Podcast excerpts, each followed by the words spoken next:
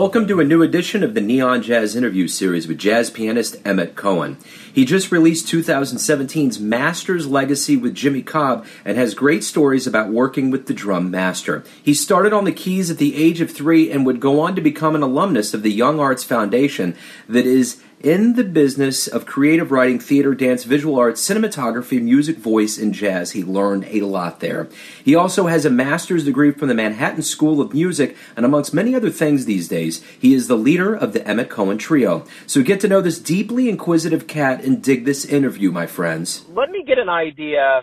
This is kind of a dual question. I want to know what's going on with you lately, but I really dig your 2017 album Master's Legacy with Jimmy Cobb. It's a great listen. So talk to me about this album and kind of what's been going on with you lately. I think that uh, you know something that's very important that's overlooked in in uh, in in history and also in, in, you know from the younger generation is seeking out the knowledge um, of the older generation. So you know you look around what's going on in the country now. It's, you know people um, people didn't didn't really learn the lessons from the past. I don't think.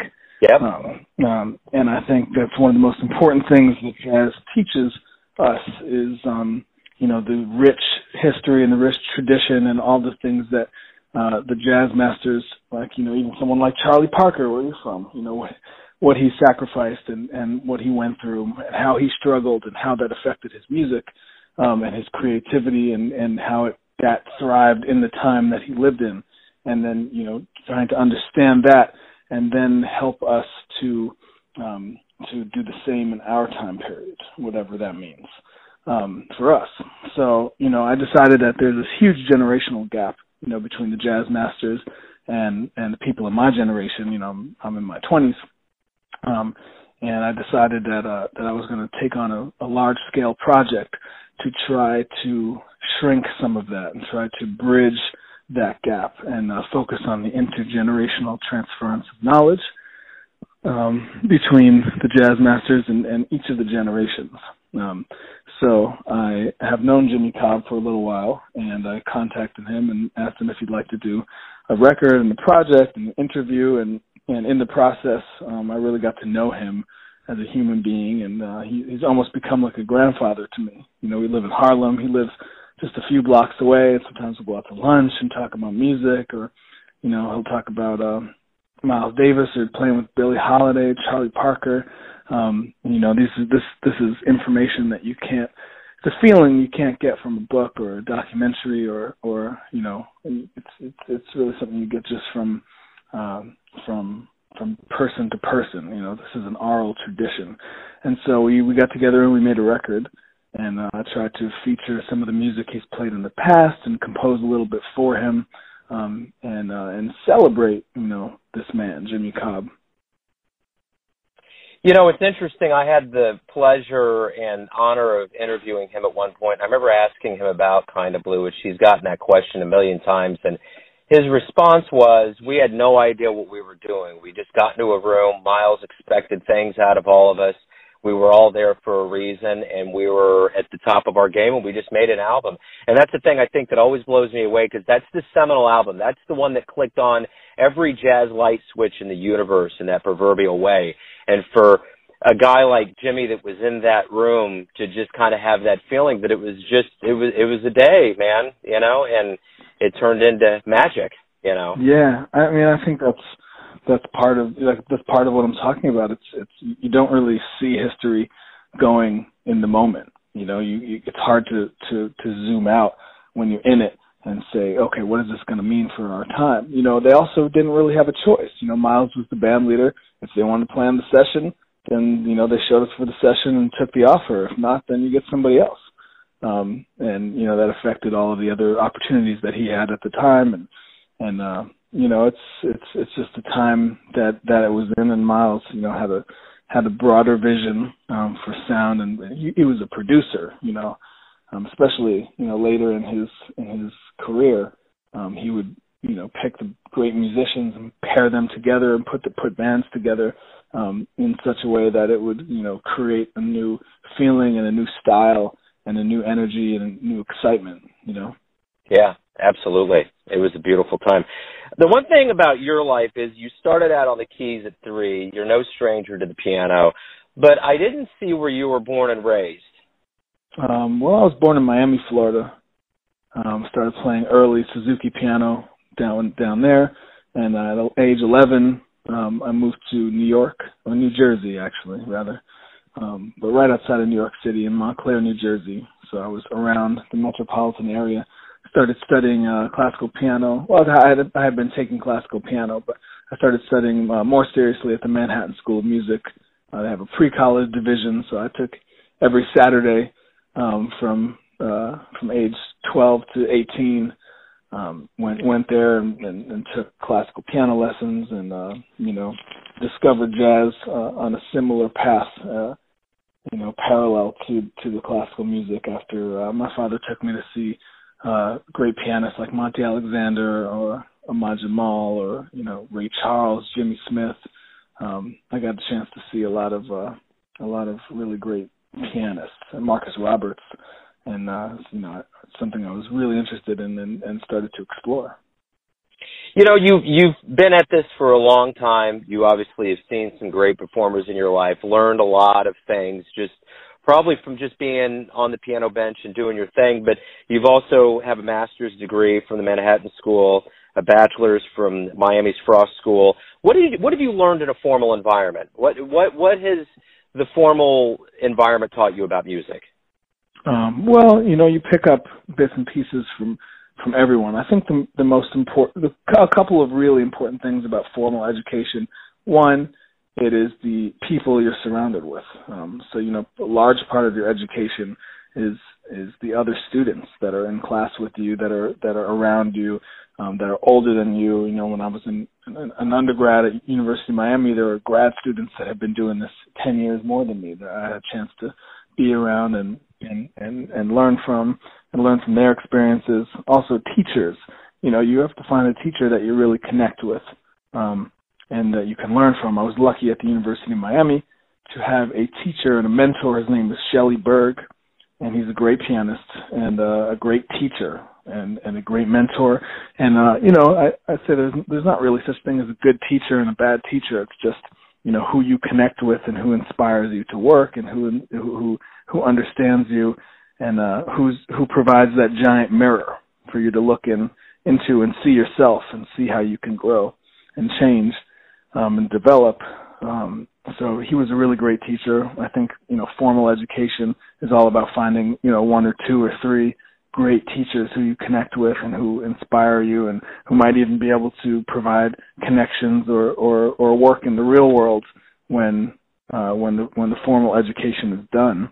Um, so I graduated from University of Miami and I uh, applied to go to the Manhattan School of Music, um, where I had gone to pre-college um, as a as a teenager, and uh, I w- went to get my master's there. And that was another lesson because I was around people like Dave Liebman, um, and and uh, you know just really submerged in the New York scene. So for me, that education was more about the location.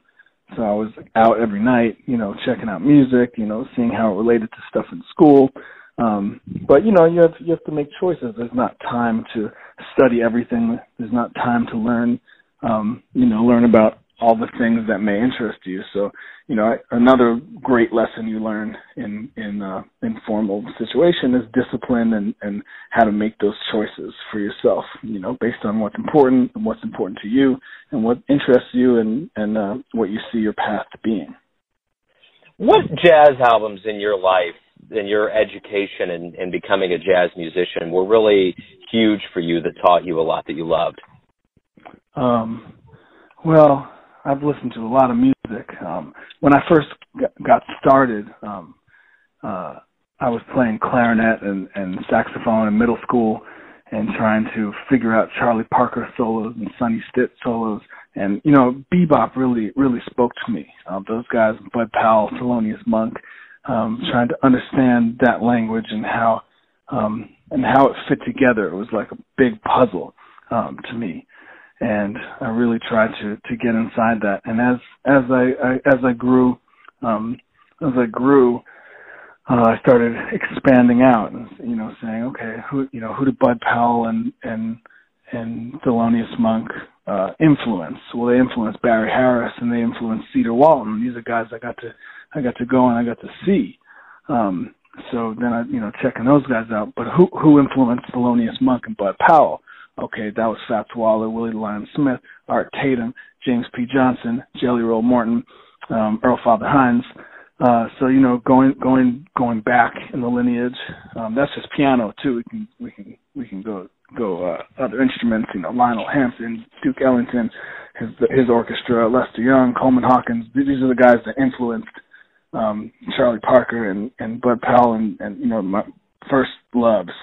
Um, you know, Oscar Peterson uh, got me into into it with the clarity and the feeling and the joy in his music.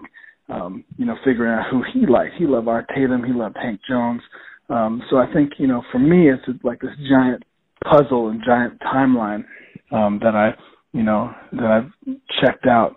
Um, you know, close to all of the all the great pianists and all the great musicians um, of the time. Obviously, I left so many out. You know, doing that for each of the instruments and really um, getting inside uh, everyone's unique personality and learning about their lives.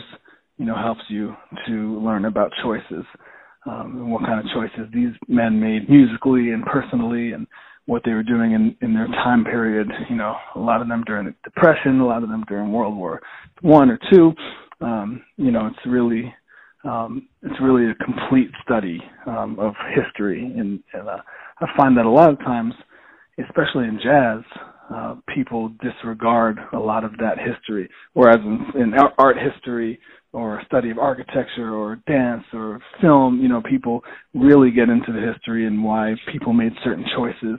And so I try to treat, you know, our art form like that, like a complete study of, of history. And then, you know, basically the further back you go in the past to, uh, to, to learn, to, to see how things develop, ultimately the farther in the future you'll be able to push it. So that's, that's my belief and uh, you know it's been more of a study outside of outside of uh outside of formal education but i know we started talking about albums and stuff like that but uh you know i've checked out so much so much music it's hard to pinpoint um you know one or two albums but those are some of my favorites starting out.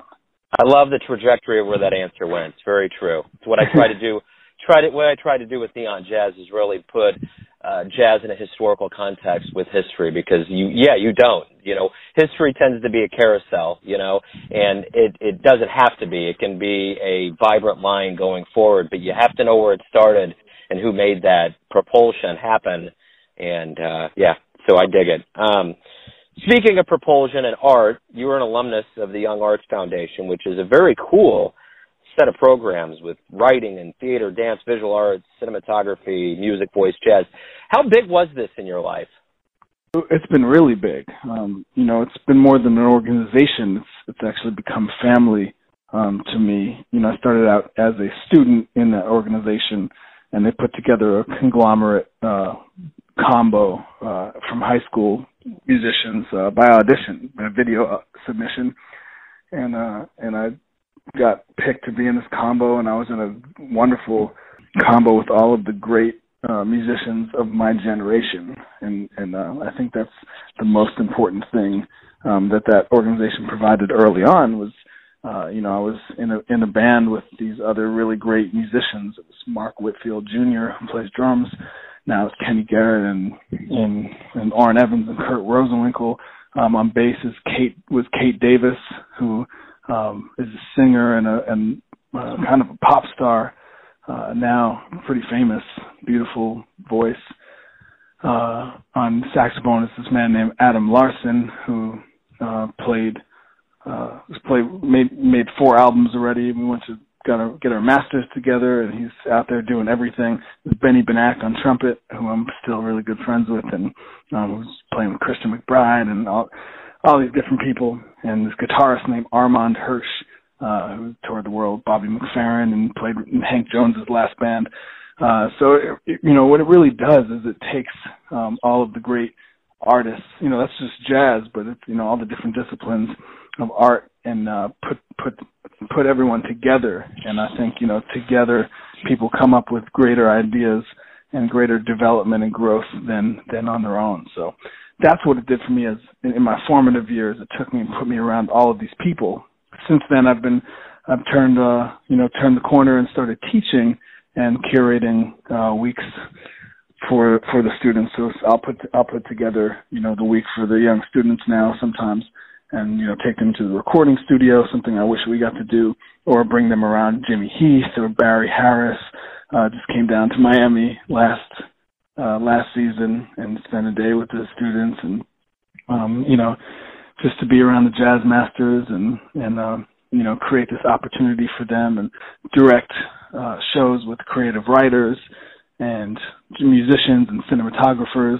And so it's really you know just a really great outlet for creativity. You know over your career you have your trio. You've uh, done a lot of work with a lot of people like kurt elling and billy hart we talked about um, you know jimmy heath and there's a, there's all kinds of things that are constantly going on with you musically. How do you feel about your career where you're at today? What you've done, who you've played with, and and just your general vibe. Well, I mean, I consider myself extremely lucky. Totally honest, candid, candid way. I mean, you know, there's not that many opportunities out there, and uh, I've had a chance to play with so many great musicians in my generation and each generation uh, we're making a record with Ron Carter for, for volume two um, of the Masters Legacy series, and that'll be taking place in in uh, Vancouver in June. So I'm looking forward to that. Uh, you know, I've been uh, asked to join a new band by Christian McBride, uh, which is just uh, piano, bass, and guitar in the style of Nat King Cole and Ahmad Jamal, Oscar Peterson.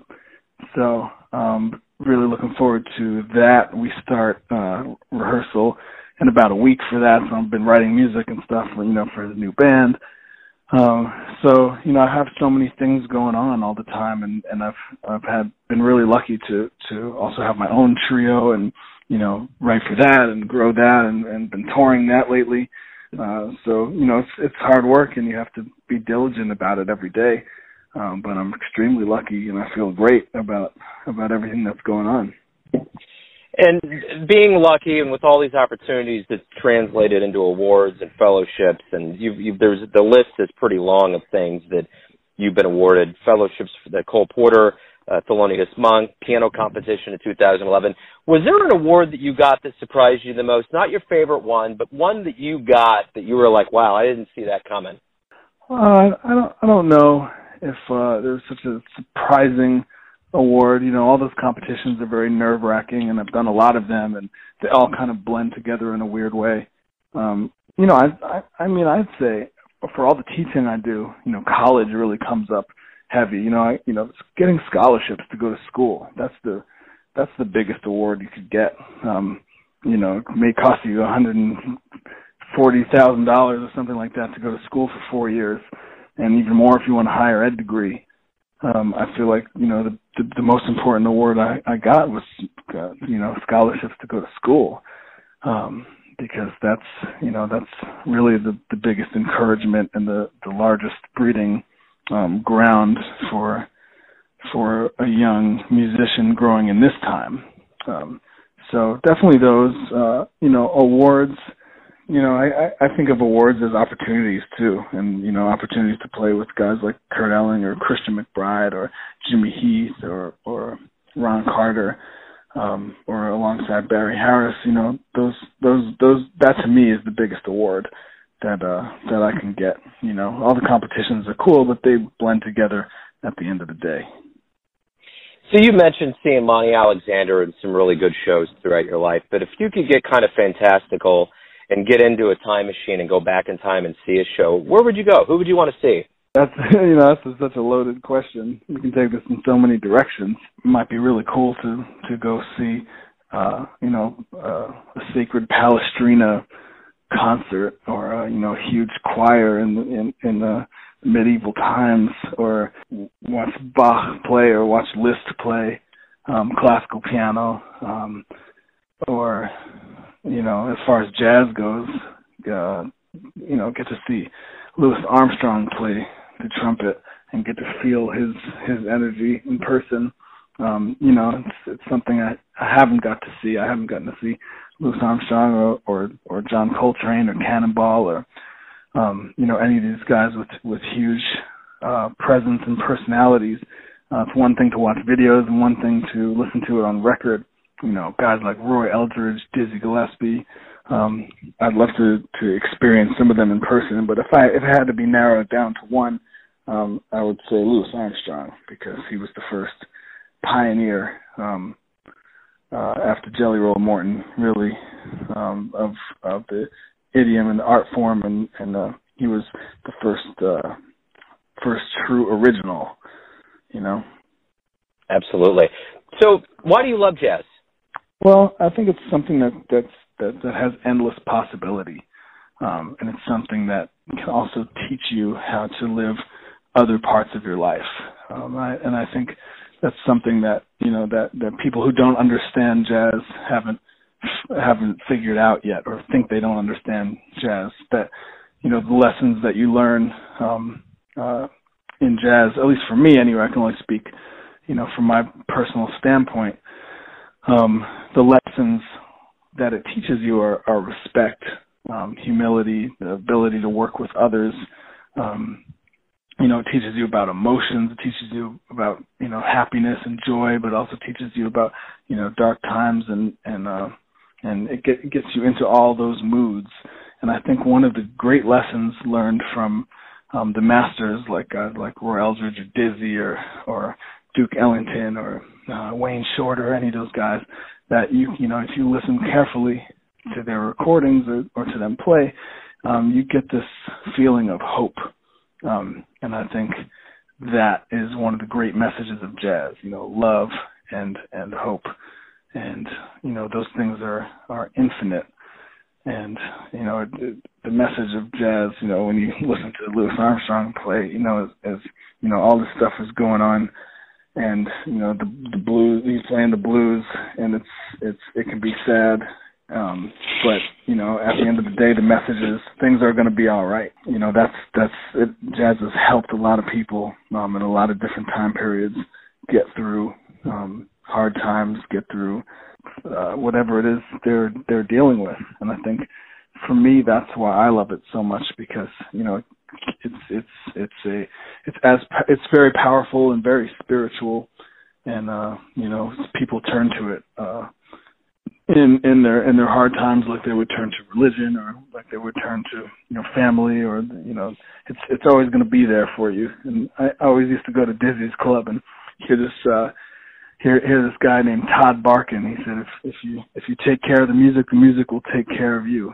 and uh it's it's I found that to be true thus far perfect so everything comes down to this everyone has a version of who you are your family your friends uh, those that uh, watch you live, that buy your music. But at the end of the day, when you wake up and you face the world, who do you think you are? That's a difficult question. You know, you, you you're always perceived in a certain way, and you, you always think of yourself in a certain way. But you know, I I, I think that this music is uh, one of the other things I that I didn't mention before is that it teaches you um, how to focus on other people and part of part of the way that that I conceive music um, is is largely thinking about other people, um, and I think that's one of the great gifts that it also teaches you. And um, you know, it's easy to get caught up in you know how do I sound? How you know what what am I playing? What what is this piece I wrote? Um, but once you start to kind of let go of the I part of it and start thinking, you know, how what what can I play to make everyone else sound better? or what can you know what is this audience going to want to hear what what will what will uplift them what will make them forget about all the hardships they went through in their day or their week um how can i you know take them out of that for a minute and show them you know this alternate world um and so i think of myself as someone that's able to affect others um in a positive way and you know just try to make the world a little bit of a better place uh, each and every day through my actions and my music. Beautiful. I love that. That's a great way to leave everything off. Emmet, thank you for taking some time opening up about your music and your world. I appreciate it, man. Hey, thank you very much. All right, stay in touch, and I hope to see you soon. Thanks for listening and tuning in to yet another Neon Jazz interview, where we give you a bit of insight into the finest players in New York, Kansas City, and spots all over the world, giving fans all that jazz. And thanks to Emmet for his time, honesty, and all of those great stories. If you want to hear more interviews, go to Famous Interviews with Joe Dimino on the iTunes Store. Visit neonjazz at youtube.com. And for everything Neon Jazz, go to the neonjazz.blogspot.com. Until next time, enjoy the jazz, my friends.